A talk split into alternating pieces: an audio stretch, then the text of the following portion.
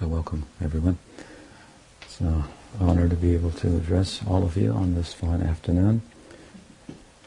And um, I'm going to speak a little bit um, and direct my talk to the three of you who are visiting here. Two, you've been here before, right? Yes, sir. And you've been here, and you're here for the first time. And um, you know, we have a considerable uh, heritage of um, teaching and volumes and volumes of books and terms and, and concepts that uh, take some time to familiarize oneself with, uh, before which one might feel like they're in a little bit of a language barrier, a foreign place and so forth. So I, I want to direct the talk to, the, to the, primarily to the three of you, as far as possible. Um, afford you some access into some of the core ideas of our uh, teaching. Hmm.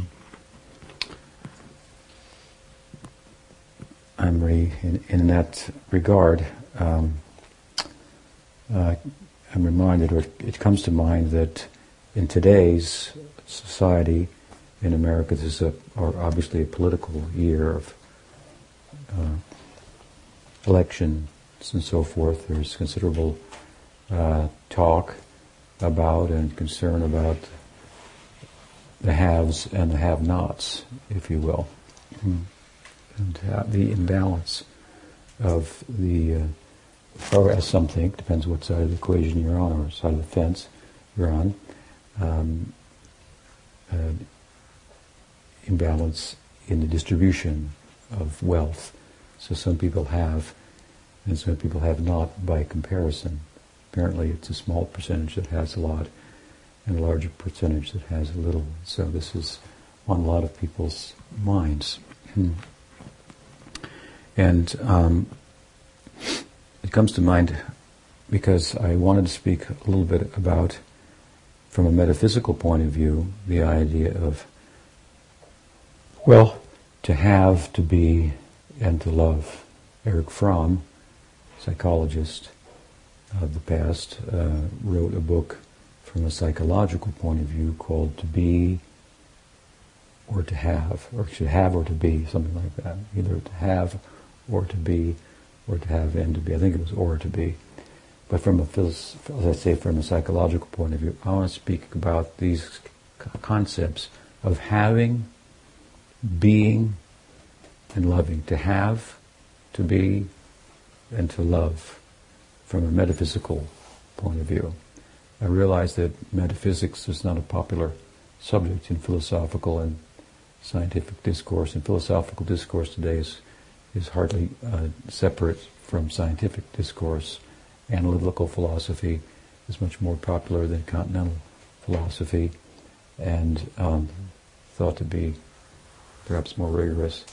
Um, I don't necessarily agree with that, but um, at any rate, metaphysics is um, problematic, it's thought, and there's an attempt to philosophically and scientifically answer all the questions of life um, um by way of explaining the nature of the objective world, mm, the physical world. This is, means uh, that philosophy is dominated by a philosophy of materialism, sometimes called physicalism or naturalism, um, and many nuances of that, and so forth. But in, a, in general, as a whole, as a conglomerate, the idea is um, one that I find rather uh, vacuous, um, empty, and lacking in meaning. It uh, materialism as a philosophy does not afford us any true objective way to determine a good or a bad, hmm? how one ought to act, hmm? is not really an issue when all action is thought to be merely physical forces interacting with one another. Hmm? There's no ought there. Hmm. Um, how they ought to act. And of course, if there's in a worldview where there is no way in which one should appropriately act, then the extension of that is there's also no way in which one should think, which makes logical discourse rather an impossibility. Hmm. Um, as far as coming to any conclusive objective truth. You follow me? Hmm. It's a problem, a core problem with materialism, um, which is thought to be validated by um, reflection, rational reflection on observation. So, um, metaphysical point of view we want to speak of. It's hard to get away from metaphysics as much as you try. All the values lie beyond the physical. Hmm. Isn't it? Uh, matter is thought to be the ultimate reality, and it's measured in terms of momentum, force, uh, quanti- quantitative measurements. Qualitative measurements are some type of thought to be some type of epiphenomenal add-on. Hmm that aren't ultimately real. Um, but all of our life really is in that unreal realm of judgments and values and purpose and meaning and so on and so forth. So a philosophy that really puts that all very secondary and does away with the self also. Hmm? Um, a real I is a, is, is a difficult philosophy to live by. Hmm. And um, we don't have to. So, that said, in brief, we could go on about that for quite a bit, but um, but you're here to for spiritual kind of purposes. So, I assume that you appreciate the the idea that for a long time now, um, there are and still continues to be a group of people who think that there's more to life than physical forces interacting. Hmm. It's the better part. Hmm. Um, and how to then uh, experience that or understand uh, the implications of that. What is the more? Hmm? So, um, if we're going to speak about to have, to be, and to know hmm, from a metaphysical point of view, and let us start with to have, and the idea of having, as I said, brings to mind for myself, and it may for you as well, the fact that some people have and some people have not, comparatively, and that's a big topic, a big issue today. Hmm. And while I think there's room for um, a more equitable and even honest and morally correct way to distribute the resources. Hmm. Um, from the metaphysical point of view that I want to speak of, the problem with having is not that we don't have enough, some of us, but having itself is a problem. Hmm. And there's never enough. Hmm. So to have, I want to say, is not to know. Hmm. And it's also not to be in any significant sense. If we have an identity based on what we have, we want we have an identity that doesn't know very much hmm, and doesn't be or doesn't exist in any enduring sense. Because what we have today is very likely we will not have it tomorrow, or if we do, it won't be the same. Hmm. Right? Hmm. So being, excuse me, having, to have, as I'm speaking about it, means not to know and not to be, and I'll explain that a little bit further. And to be, as I'm speaking about it, is to know. To be is to know. Hmm? Hmm. to know who is the uh, who is the knower. but to know and to be, which go together, is not necessarily to love. Hmm? And then there is to love. And what I want to say metaphysically, that to love is to really be in a significant sense and to really know in a significant sense. Whereas, if you followed me so far, to have is not to know, and to know is not to have. So these two, having and being, or knowing, they can't tend to cancel one another out. Hmm?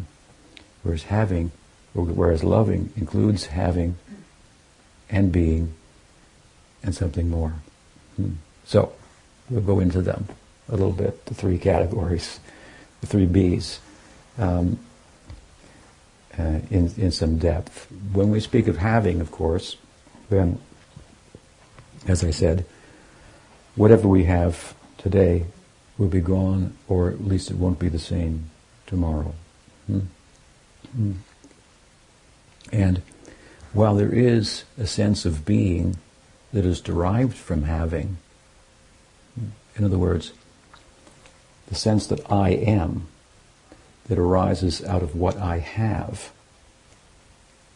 There is a sense of I. So why do I say that having constitutes not being when there is a sense of I and a sense of being that does arise out of having? Hmm? The reason is that I say that to have is not to be, even though it appears to be the case and, and it's more or less promoted that the more you have, the more you be. the more you are, the more important you are, the more facility that you have, hmm, and so forth. And um, so, uh, maybe some people might not agree with, with the, the idea that to have is not to be, when it appears the, opposite in modern society. The more you have, the more you be. The more people will pay attention to you, the more important you will be, the more fulfilled of a of a, a person you'll be. You'll have a life. Get a life. Get something. Hmm. so um, the point, of course, is very simple. It's very profound, though. Sometimes simple points are lost uh, on us. Um, so the point is what? That if that which we have, as we've already concluded, is not something that we can keep or something that endures, then the identity that arises out of all of the having, the I that arises out of the sense of mine, what is mine, what I have, is obviously also an I that is in flux as the things are, if we have them today, they're different tomorrow. And that'll show up in a few years, but the difference began the moment after they came into our possession or they were manifest, created, manufactured, whatever may be the case. Hmm? So if our entire sense of I is based on or derived from what we have, given the nature of all the things that we have, being that we can't keep them, that they, they're in flux, they're changing, they're deteriorating, um, then the sense of I that's derived from this is not an enduring, in the very least, sense of I. Hmm? And in the in our tradition, what we consider to be real, we use the word sat. Sat means existence, and it refers to a real existence, which means an enduring existence, hmm? not one that is an appearance only, and then disappears, just like your dream at night. You dream at night, but it's short and it's usually forgotten a little bit as the waking day comes on. Hmm? And so, because of, in one sense, because of its lack of endurance, it's not considered real. Hmm? But our waking life, in the overall picture, is pretty short too. Hmm? Right? Maybe 100 years or so. Hmm. Be doing well to be a centenarian. Hmm. Um, and that's a very small bit of time, wouldn't you say? From any, yeah, very small piece of time. So, this I then, that's derived from this having, is a very uh, transient, it's, it's as transient as the things that we have. Hmm? So the I is entirely derived from the my, the sense of my, and while we can nod our heads and agree that what we have is not what's so important, hmm? we fail to make the connection sometimes that the our I to present I, material sense of I, like I am Drew from Charlotte, hmm? for example, that an I am student at in Boone, right? At Appalachian State, right? This I is tied to all the my's, my parents, my country, my college, hmm? and so on and so forth. There's a, there's a, an extension of, of the self that's identified with certain things. Hmm? And in, the identification is by this small two-letter word, my, which makes an even smaller one-letter word, I. Hmm? I is the one of the smallest words in the English language and in every other language as well. And what differentiates it from all of the other small words and large words is it's the word that's most invoked of all words in all languages. Hmm? I. Hmm. Yo. Uh, it's the most used word, the most talked about word, and the least understood. What am I? Why am I? Hmm? What is the I? Hmm? And this I, as I'm saying, that's derived from a sense of my, hmm? it's it's hard to to get a grip on it. Hmm? We can theoretically get a grip on it, as at least as I'm talking about it, but then to actually live a life that corresponds with what we're talking about, that the sense of I is derived from having and derived from identifying with things that are here today and gone tomorrow, is um,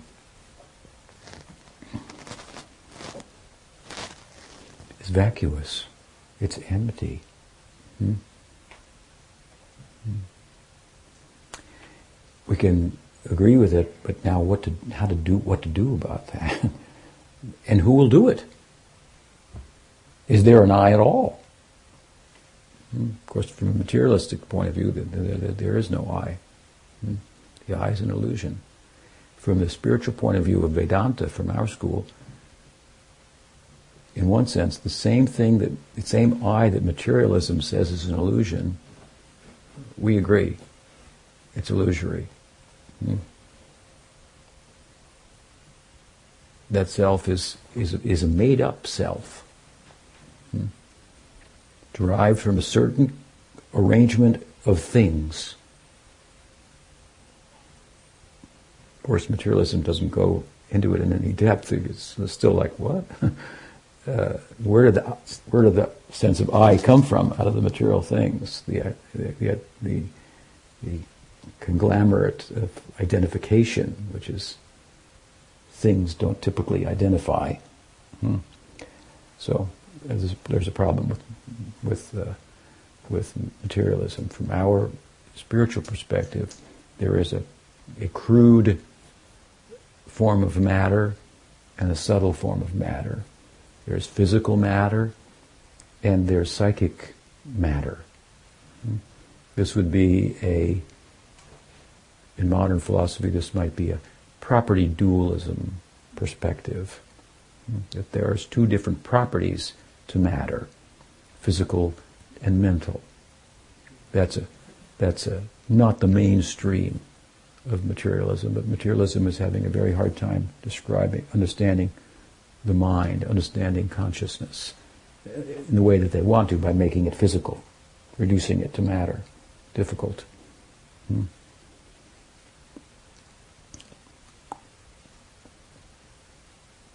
There's good reasons that they're having a difficulty because from our point of view, it's not reducible to matter. Hmm. But there is a psychic dimension called mind and psychic matter. And the psychic matter is such that when consciousness itself reflects on the subtle matter, it, ref- it reflects the real I, hmm, which is has the capacity, is luminous, and has the capacity to illuminate, like a light. It's luminous, and it can illuminate things that are dark. Hmm. So matter is dark in comparison to consciousness. It needs the, the light of consciousness for it to have meaning and value. So when consciousness proper reflects on subtle matter, hmm, subtle matter takes on certain like reflected qualities of consciousness itself. And then you have this dimension of matter that's psychic in which an identity can be formed hmm, out of identification with things. Things don't identify. We don't expect this chair to one day say, hey, could you, you know, stand up for a while? I'm getting tired of holding you. Hmm? Things don't do that. Hmm? That something else is doing that. To reduce that to, uh, to things, this is problematic hmm? for materialism. Hmm? But if we have a form of subtle matter, hmm, then we can have an I that arises in mind. Hmm? And it can be an illusion, illusory I also. Because if it's constituted of matter, whether it's physical or mental, hmm, in either case, that I is going to be something that changes, that's here today and gone tomorrow. Because not only do things change, but thoughts change. Hmm? And how we think about certain things change. One day we like them. next day we think we don't like them. And we may go back and like them again. So our thoughts are in flux. Our bodies and their physical makeup are constantly in flux and changing. Hmm? Even the molecular makeup of the DNA is somehow changing, while it somehow the information remains the same. Hmm? So, when we speak of consciousness, we're speaking not only about its power to reflect and what constitutes awareness of things, that kind of brings things to life, if you will. Hmm?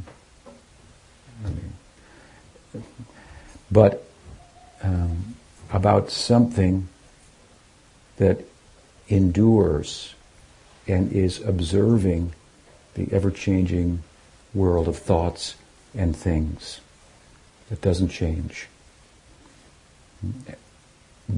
from which an enduring identity can arise or is to be found. Hmm?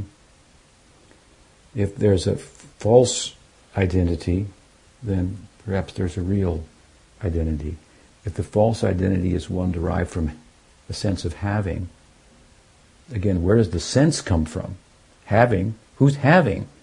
So there has to be some kind of non-physical sense of self that's doing the having. Here we're talking about it's a mental self. It's illusory. Hmm? Thoughts change as well.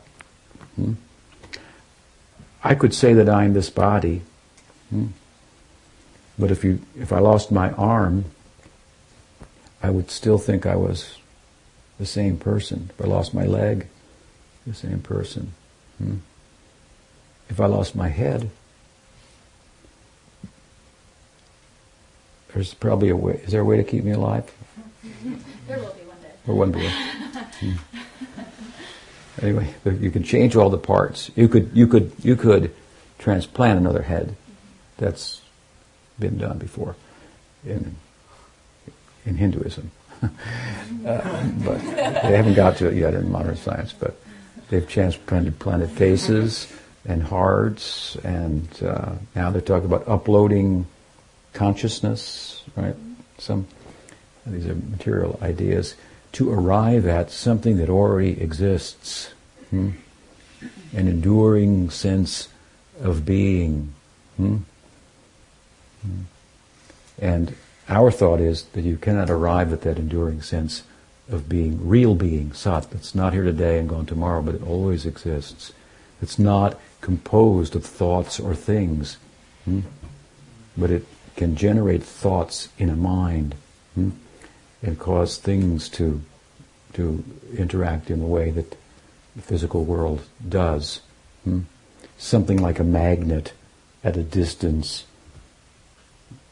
can bring filaments of iron together. So action at a distance. This is a problem materialism, the idea that you know one thing has to contact another in order for it to move. Hmm. That's where they thought that Newton was going back to the occult world that science was taking us out of when he started to talk about gravity hmm? and a force an invisible force that caused motion without physical contact. Hmm. That's gravity. Hmm.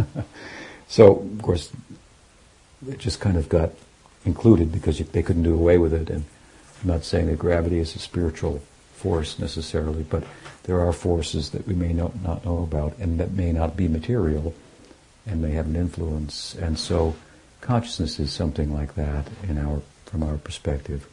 It reflects, and it has a couple implications, the word reflect, obviously. And it reflects, and it reflects, like light reflects and thought is reflective. So it reflects on matter and sets matter in motion.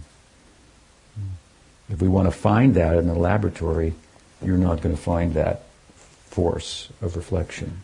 Hmm.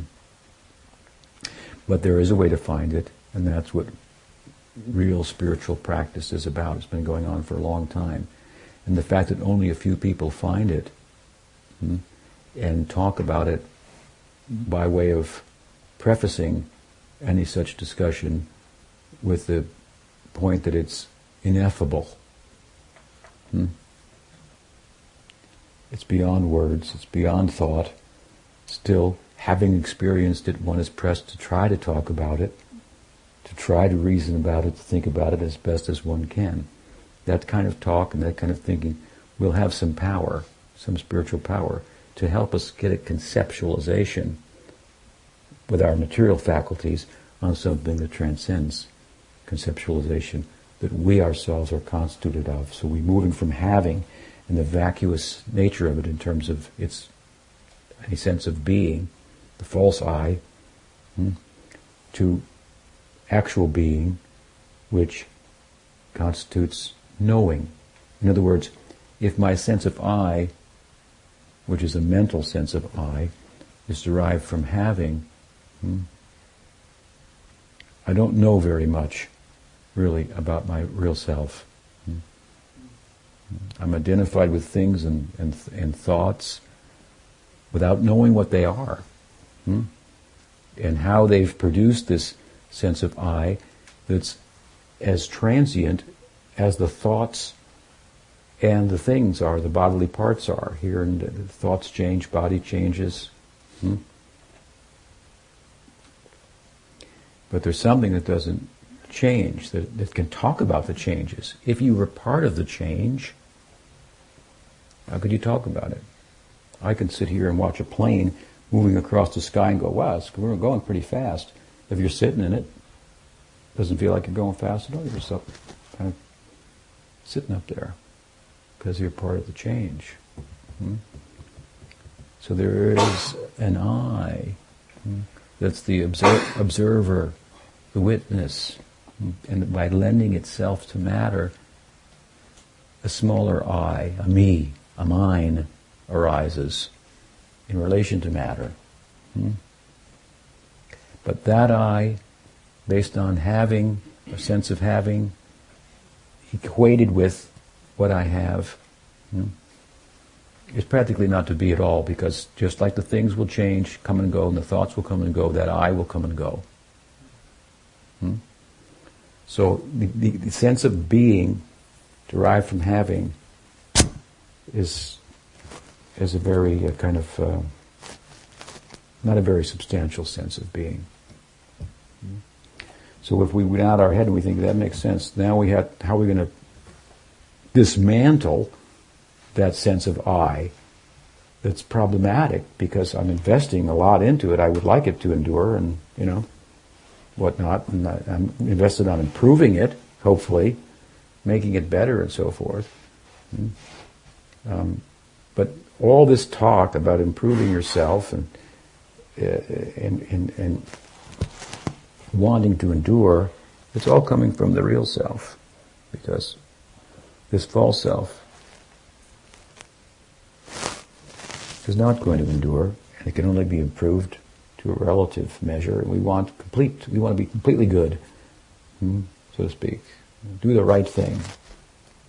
So, the spiritual disciplines of yore, hmm, and here we speak of Vedanta, which is probably the oldest form of revelation, the Upanishads and the theology there, and the Vedanta Sutras and Yoga Sutras, for example. This is theologizing about this, the uh, revelation and offering a method for realizing an I, a substantial I, and part of that is moving away from having. So, just like in the consumer sense of the word materialism, it's kind of ugly to be a consumer, mega consumer, and just to have. I was talking about it in a philosophical sense, but in a, in a practical consumer world, hmm, you can say, I'm not materialistic. You know, I'm into all kinds of things. We still be metaphysically attached to things. We may not be, relatively speaking, or from a consumer perspective, a haver. Hmm? Um, but the but to move away from having detachment, hmm, renunciation, is to is to, is to begin in one sense to dismantle the I that's derived from it. And you start to think that I may be more by having less, to use a Zen kind of perspective. Less is more. There may be more in less. Right? Hmm. So what are we doing when we say that? We're, some knowledge is coming now as to the impermanence of things and thoughts. Hmm? And I'm moving away from the impermanence in my pursuit of enduring life. No one wants to die. Hmm? We want to endure in a meaningful way. So when we weigh in we, with knowledge, hmm, we think the pursuance of enduring life in relation to things that don't endure makes no sense. Hmm? So perhaps there's more sense of being that can be derived from not having than there is from having. Hmm? I could be more. And what happens, we see, practically speaking, we see that when people have less and they purposely have less because they've thought this kind of thing out to one extent or another, they tend to be nicer people. Hmm? Right? Because when you're on the on the hunt to have, well, somebody else is being hunted, right? And there's only so many things to have. So suddenly you're in a world, you're, com- you're in a competitive world, hmm? and it's not that friendly. Hmm? So when we find people that want to move away from having, however well developed their sense is of this idea that there's more to being than having, hmm, we find better people.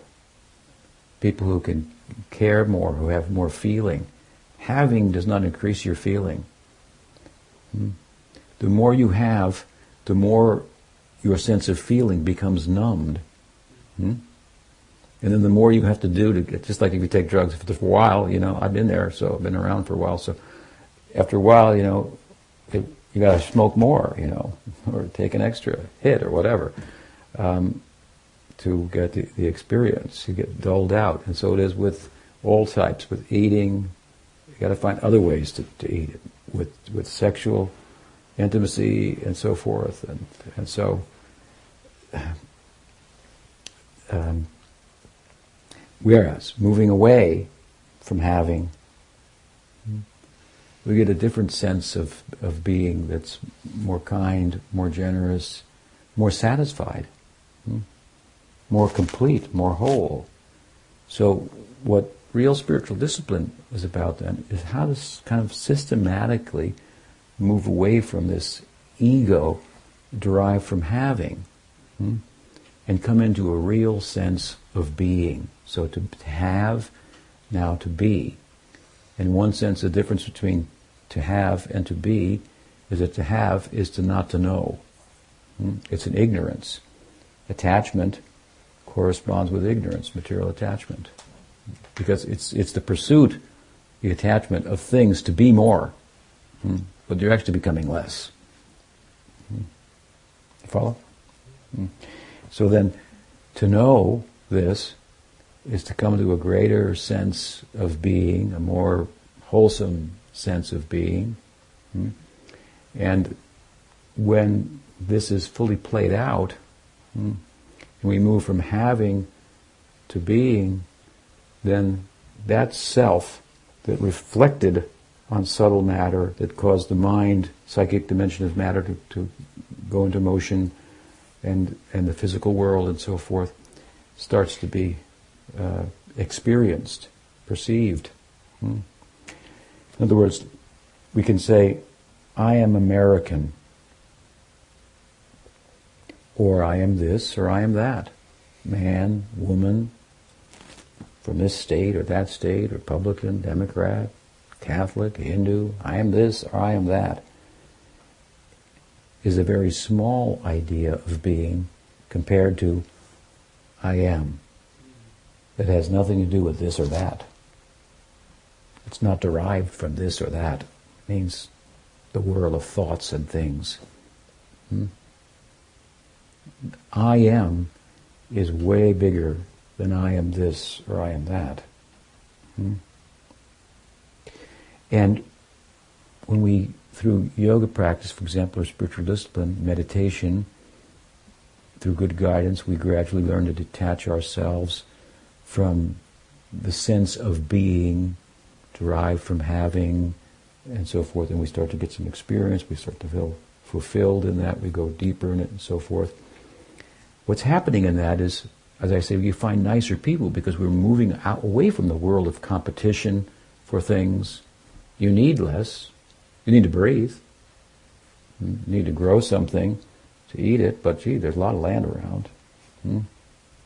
If everybody grew something in their backyard, you know, I mean, there'd be a lot of food on the block. We'd put the grocery stores out of business. Hmm?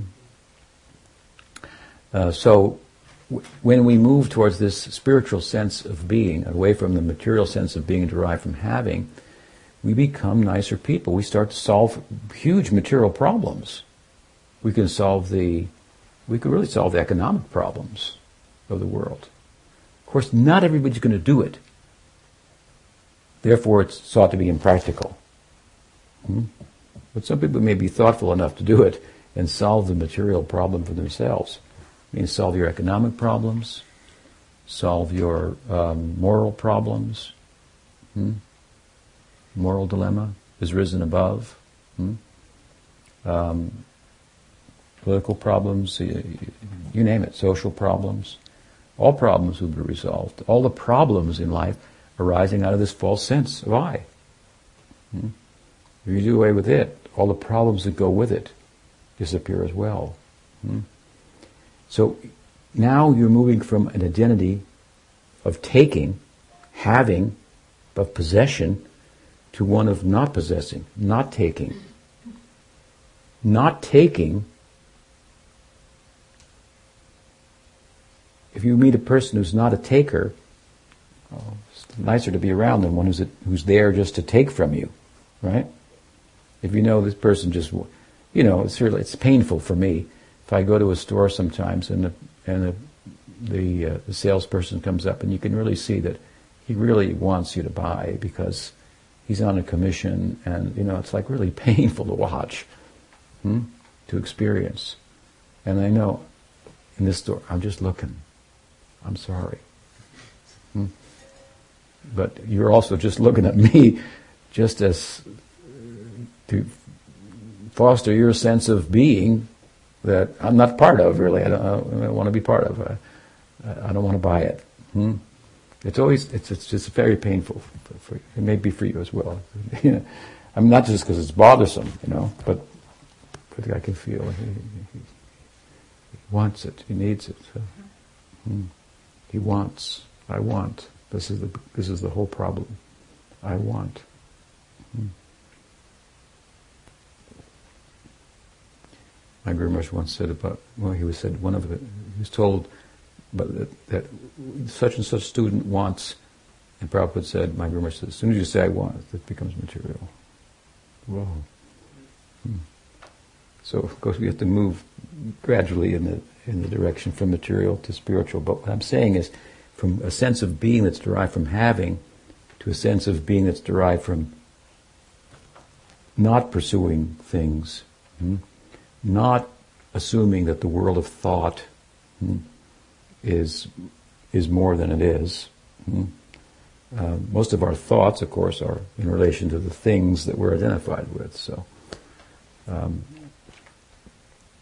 you, what you find there is a person who's not taking. So it's much nicer to be around a person that is almost attractive. She doesn't want anything. Let's go meet her. Hmm? It's, it's a fact. So therefore, if you hear about somebody that lives in a cave only. Hmm? Right? And, and just, just lives on air, breathing, still taking, but, but it's minimized considerably. Wouldn't it be attractive to go meet that person? You think, yeah.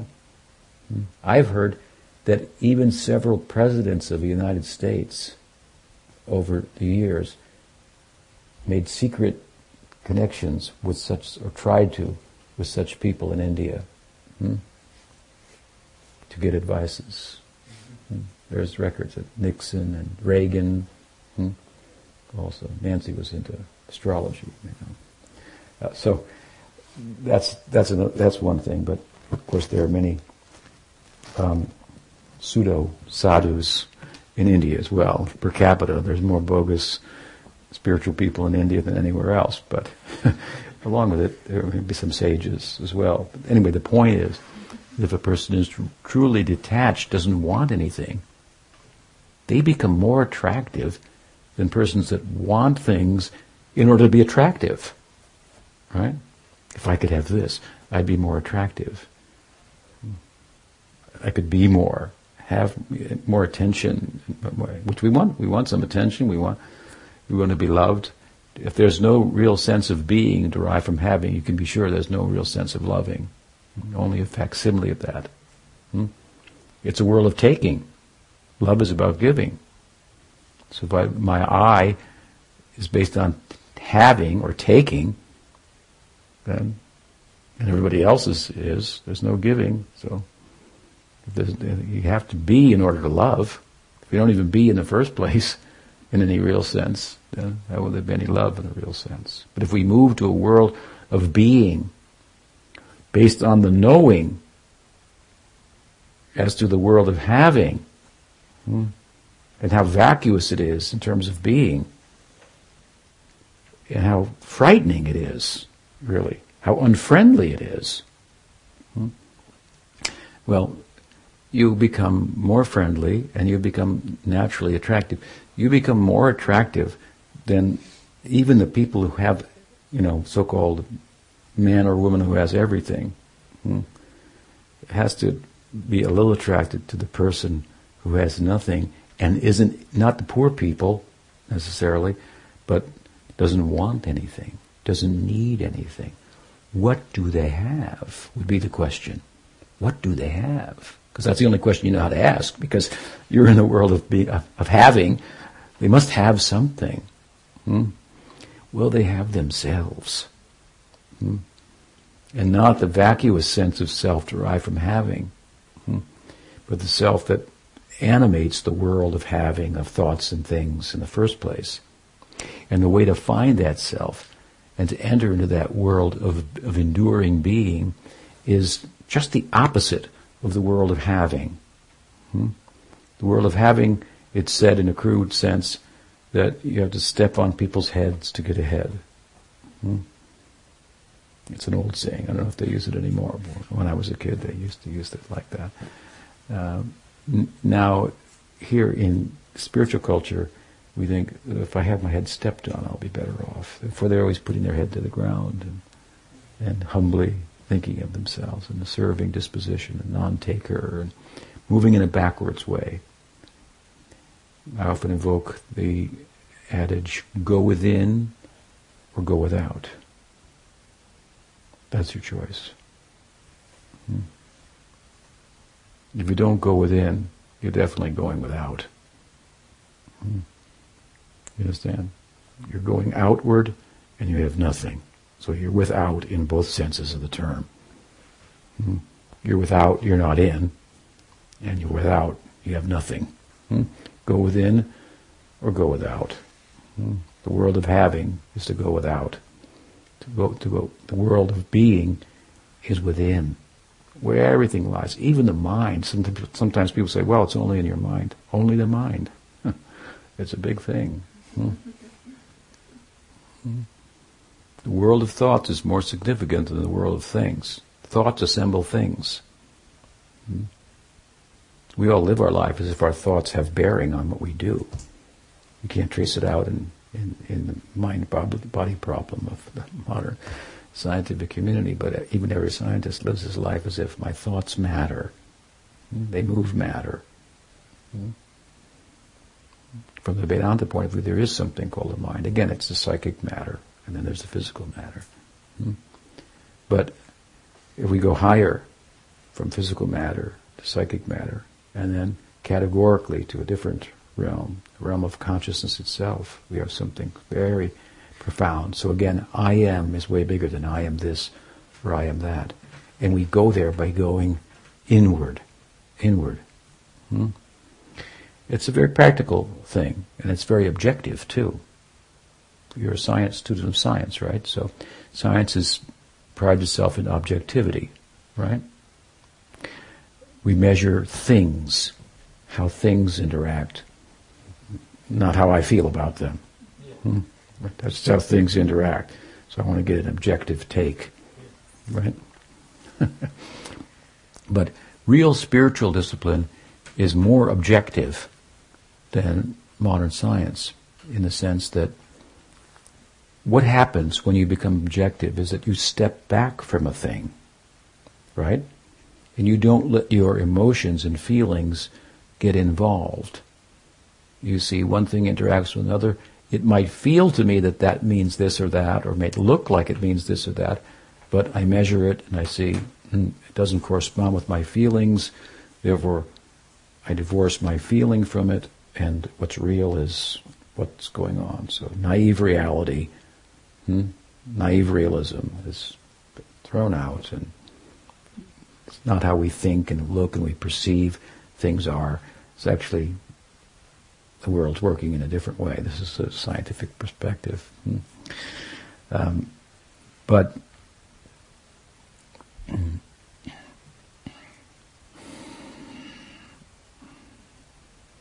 in spiritual discipline, we move away from merely with the idea that the objective world is is is all there is, and and and we we experience the self that is not, as I say, derived from things, attachment, and so forth, and we become a gentler, more complete, more whole, more fulfilled person, a nicer person to be around. Hmm? And what that person is, is a, not a taker. He's not taking. But he or she's not doing much, that's okay. Because much of what we're doing is just for having. Hmm. I want, therefore I work. As soon as you want, well, you got to get going. you got to do something. If you don't want, then you can sit, right? Don't just do something, sit there. When we were kids, it was my age. Uh, don't just sit there, do something. Now we could say a little more Eastern philosophy, subtly integrated into the Western world. Don't just do something, sit there. In a meaningful sense, as I'm talking about it. It's not so easy. Because you have wants, therefore it's hard to sit there. But as much as you sit and go within hmm, and, and experience a sense of being that's not based on thoughts and things, hmm, then the less wants you have. Because you're experiencing a, a, a self that you're not trying to protect or create by having, that it exists in an enduring sense beyond any sense of having. Hmm? So that person is a non-taker. Not taking is part of giving, right? If you're not a taker, then um, you're different than someone who is. Hmm? But not taking is not the full face of giving either. Not to take is good, but to give is another thing. Hmm? Now, the world of having and the world of being, as I began earlier, are different in this sense also. One cancels out the other. If you don't want, then you don't have to move. The world of having is about movement, about action. We call it the world of karma. Karma means action. If I have wants, I have to move. Hmm? And that movement creates an I and so forth, and the, wants do, and it's illusory. So if I have now knowledge about the vacuous nature of the sense of I derived from having, and I don't want anymore, hmm, then I don't move either. Do you understand? So knowledge, in the sense in which I'm talking about it, cancels out action. And the other side, action cancels out knowledge. Hmm? Even in a simple sense, it's thought that if you get an education, then you can make more by doing less, physically. Right? So knowing, sometimes they put knowing, knowledge will set you free hmm, at the college. Hmm, the universe, knowledge will set you free. It's carved in free from what means you have to work less, less, less action, physical action. So, you know, you have your intellectuals, and you have laborers. Hmm? So, in one sense, when I'm speaking about it, knowledge and action, they don't correspond. They one cancels out the other. Hmm?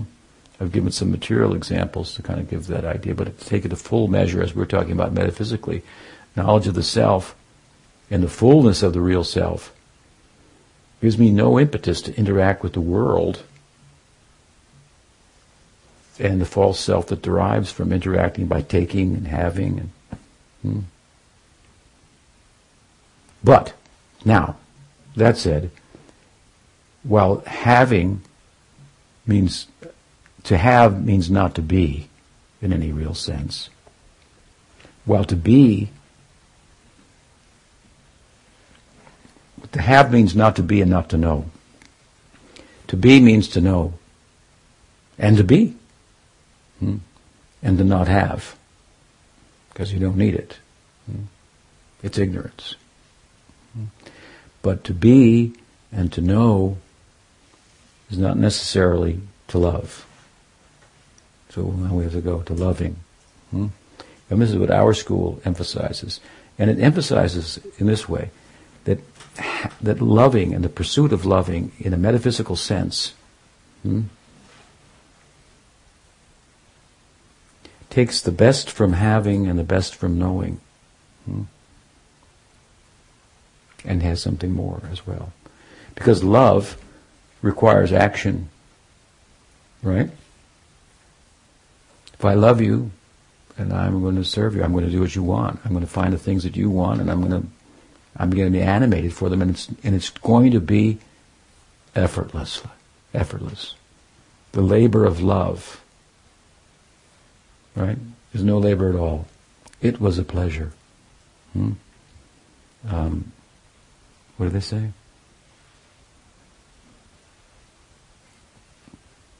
Um, con mucho gusto. Con gusto. Hmm.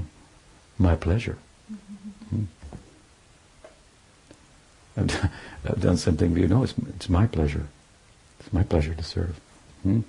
So there's movement in loving. And it may be a movement that causes us to interact with things too, the whole world. We just moved away from this vacuous sense of self that was hunting and gathering and taking and not very friendly. We sat down in a cave, became peaceful. Hmm? Right? Hmm? And now we're going to, based on that who I am, we want to, who was a not a taker, we want to take the non-taker and turn her into a lover. Hmm? So again, she has to now interact with things, but in, from a different perspective, isn't it? Hmm? So serving is at the core. I say that sometimes that love is born from the womb of sacrifice. At first, it looks like sacrifice, hmm? but in, in turn, in time, it turns into love. Hmm? So there's a way of moving and interacting and being in the world, but not of it in terms of the way that other people are based on the false sense of I and having and so forth, with the knowledge of being. So what I'm saying then is that in loving, there is both action of the having sense and and there is knowing. Whereas knowledge, knowing cancels out having, and having canceled out knowing. Love has a place for knowing and having, and combining them in such a way that, that there's something, something altogether different by this kind of knowing and having. Hmm? So in our school, hmm, while there is a determined effort to move away from a sense of having, and come to knowledge, it's pursued through the effort to love. Now, what I'm saying to you is that we are units of being. Hmm? We exist. And we don't just exist like matter exists. We're a knowing existence. Consciousness is a knowing existence. What I'm saying that, that consciousness is the substratum of knowing in other words, for there to be knowing or knowledge, there has to be this substratum of a cognizant substance, whereas matter is is, is insentient and and uncognizant or unknowing, hmm, right? When we say that the self is a unit of being, which means it endures in all circumstance, hmm, it's a unit of sat, that means a unit of chit, unit of knowing. Doesn't mean it knows everything but it's the substratum of knowing. Hmm? It's cognizant. It's luminous by nature. Hmm? And it's also sat, chit, being, knowing, and ananda. Ananda means loving. Hmm? It means joy. Joy is is an experience. Hmm? So the self has the capacity for qualitative experience, for apprehension, hmm? for doing. Hmm? But if we move away from having to being and sit in a cave, hmm, we may not take and we may be nice in that regard. But if we want to, we, we now realized sat and chit. But if we want to really realize ananda, then there has to be a significant other to interact with. There is self-love. I could love being.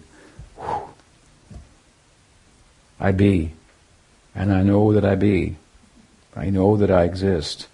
And I have no worries. I have no fear of death. I don't have to get up and move and run after something because even when I know this biological uh, organism is going to die, that it has no bearing on me. All problems solved. Hmm? This kind of knowing. Hmm? Sat, chit, but, and I could love that. I could love, that's pretty lovable compared to, as well. It's pretty blissful to know. It's a blissful, bliss of relief. Relief can be blissful. If you just found out that you had cancer, oh my God. And you went home carrying the burden of that. You had to tell your partner, your friends. Dog said, I'm sorry, you've only got most a month to live. Hmm. Whoa. And then suddenly you get a call from the nurse and say, sorry, that was somebody else's file. It wasn't, we, we have. So then it's, ah, ah, there's a huge relief, like, oh, good, whoa. Let's see, hey, let's celebrate. Uh, it's, it's like something like that. It's a, so there's bliss in relief, the relief of knowing, knowing experientially, I'm not going to die. I'm not, I'm more than a biological organism. Consciousness is, has no biological basis. That's one of the big questions in modern science. What's the biological basis of consciousness? The question itself is, is biased. It lacks objectivity. Hmm? Who says it has, has to be a biological basis for it? That's an assumption that you begin with, which makes you less than an objective, in the full sense of the term, scientist. I was saying yoga, spiritual discipline, is objective to the extreme, more so than modern science. Hmm? Because in spiritual discipline, we, as much as objectivity means stepping back from the thing, not letting your what you think in naive realism dictate what reality is, but measure things. Hmm. In yoga, we step back from things in the sense that they're ours. There's a great sense of detachment. Hmm? We live with less, and the living is a more full living. Hmm? People say, "How do you live like that? You don't have a television? How do you live?" You that's pretty crude, but it gets that bad sometimes. Hmm? You don't have a wife? You know, look at you don't have a family, kids. You just live in a cave. uh, so, uh, yeah. So spiritual discipline is really about demonstrating, practically, methodologically, hmm, the idea, the theory that there's a self that's independent of thoughts and things by stopping thinking and not pursuing things and still living. Obviously, you still have to breathe. Hmm? That means the body has to have something to go on, but the self can thrive. Hmm? The more it distances itself from the needs of the body and minimizes them. Hmm? So, going in that direction. So, hmm, who could it's kind of lovable in a sense to get the relief that I don't die. If you knew the extent to which you existed, it would be the end of all fear. And fear means all anxiety, like all anxieties, like go to a social gathering, you have some anxiety. How did I come off? Or talk to somebody. It's just tough to talk to somebody. It's an anxiety. More for, some people than other people. Some people are more comfortable in their bodies, they say. They can make you uncomfortable. so, there's so much. Uh, so all this goes completely disappears hmm? in the cave, in the being. Hmm? So it's it's lovable in that sense. It's it's it's pleasurable. It's blissful. But how much more the bliss will be, hmm? the ananda, if you love is really graded, if you will, on a, a scale of reciprocation. Hmm? Yeah, he loves me, but he never says so. You never know it. Yeah, I guess he loves me, but you never know it. Sometimes the marriages get like that. so the more there's this interaction, and reciprocal dealing, the more complete it is. If there's nobody to reciprocate with, and your love is your ananda, your joy is just, whew, I love being. It's kind of a small idea of, of, of loving, and it's it's about not taking. Where's the giving? Hmm? I could say, well, look, I could give if people give me money, I live in the cave, I give it to poor people. So I can, but this is giving in relation to the world of thoughts and things. What about in the world of consciousness itself? Where will there be the giving there if there's no other one but one? If there's no other. Some forms of Hinduism advocate this idea that being knowing is the full sense of existence of, of, of ananda, the big relief. Hmm? There's no other. If there's no other, hmm, then it's reasonable to, to, conclude that possibly the, the loving is, is, is, is, is inhibited by that. If there was another, hmm, so this is the, the theistic idea of Vedanta that we are the spark of consciousness and they're the source of consciousness. And it makes sense as I'm talking about it, and in another sense too. If we were the source itself, then how do we get into the the problem that we're in in the world of thinking that I that I am is from derived from having? Hmm? Right? Have you ever flown in an airplane, go against the, uh, on a cloudy day? Well, it's only cloudy as you get above the clouds, right? So the sun is always shining. It will never be obscured by the clouds. It produces the clouds by evaporating the water. Hmm? The sun, the clouds cannot obscure the sun but some of the rays of the sun might be separated kind of from the sun by the clouds. Right? So we are like a ray of the sun of consciousness. Hmm? The ray could be under the clouds of illusion, hmm? but the sun can never be under the cloud.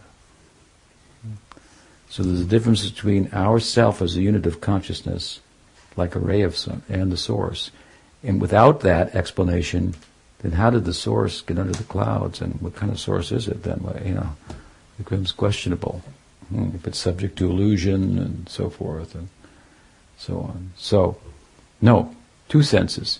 Not only is our material predicament explained by this slight caveat, if you will, slight nuance, Yes, you are one with God, like the ray of the sun is one with the sun. Isn't it? Hey, look, the sun is, is on the lawn, right? Why don't you go sit in the sun on the lawn? Okay, we'll go sit in the sun. We say that, right? But we're actually sitting in the sunlight, which is the sun. Yeah, but if we go further, go, well, yeah, it's not the sun itself. I'm not going to sit in the sun. I burn that for God's sake. Right? So there's a oneness between the sun's rays and the sun. Hmm? But there's a difference too. There's a oneness between a spark and a fire, right? Right. But you can't cook with a spark alone. You can't heat yourself just a, with a match. Not very well. You know, it's a spark. You need a fire.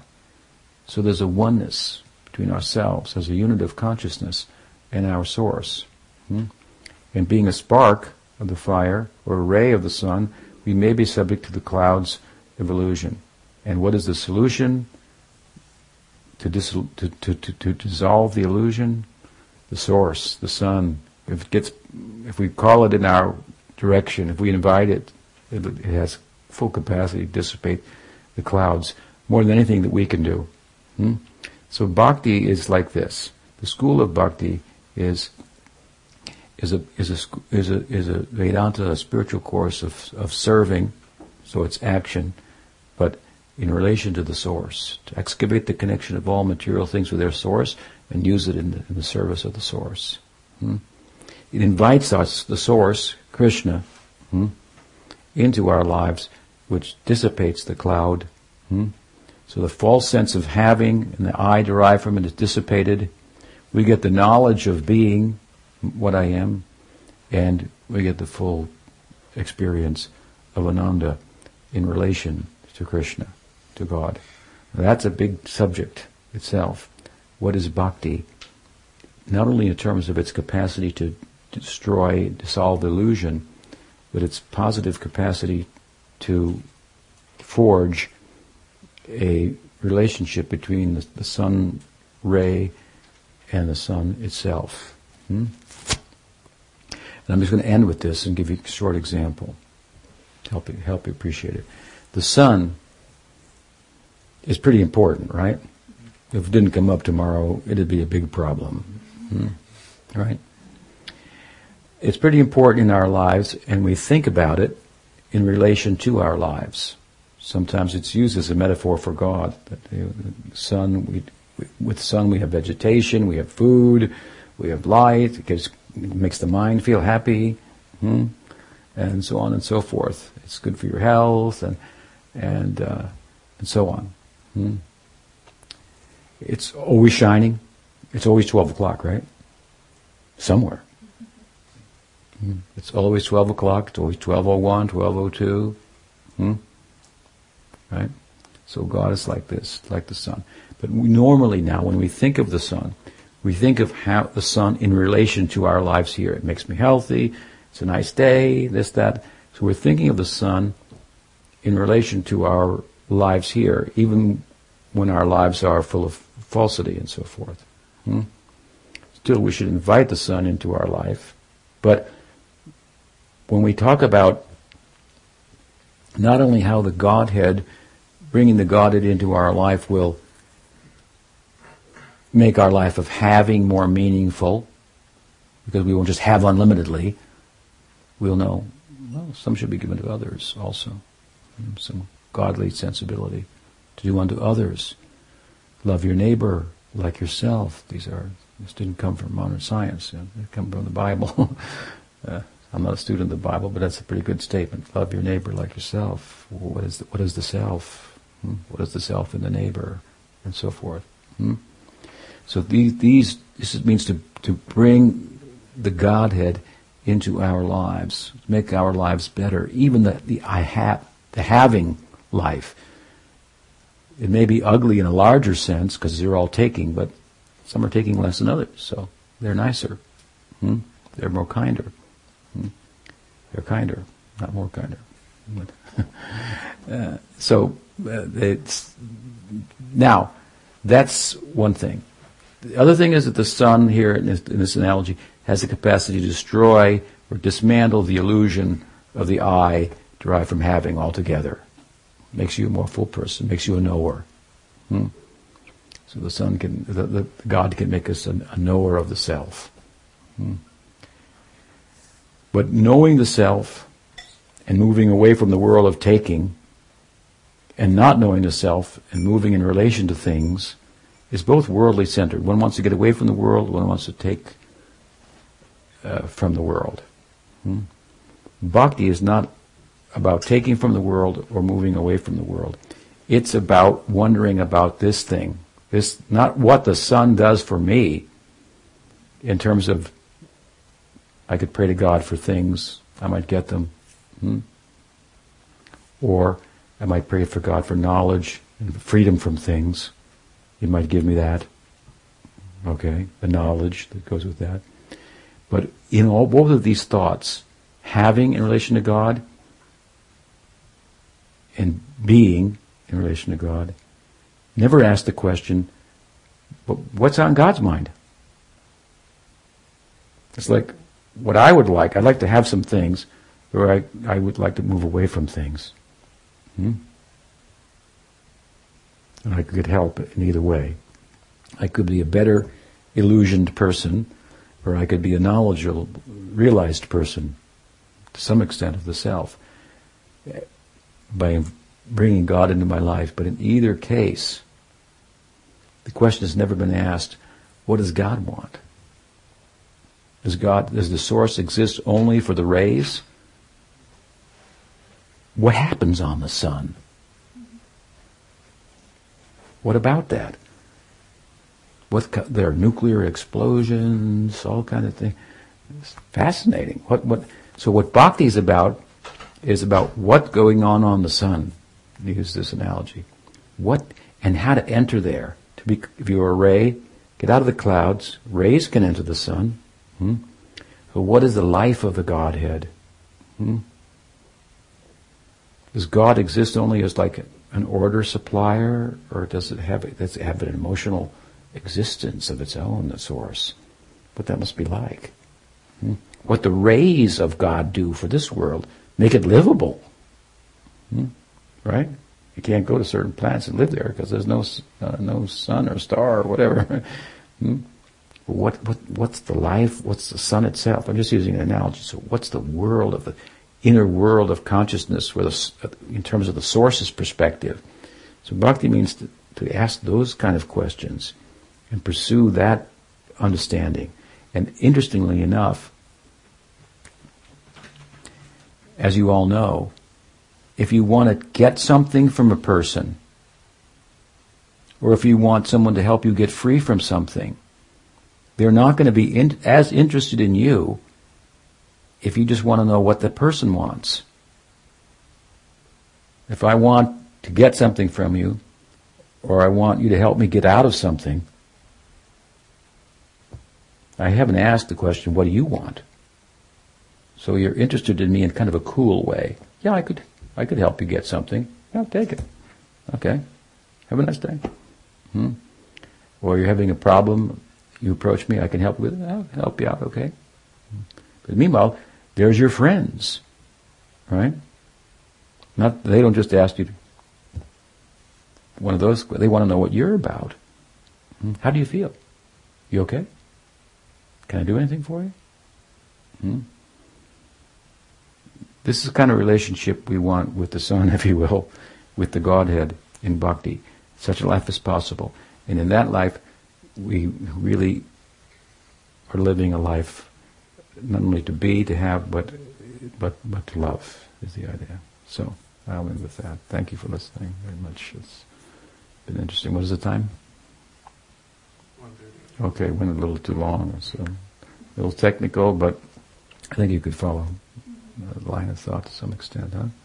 You seem pretty familiar with the, these uh, ideas. So we're going to stay for a little, couple hours. Plants and vegetables. Okay, let's see. Okay. Nice to speak with you all. Now there's prasadam.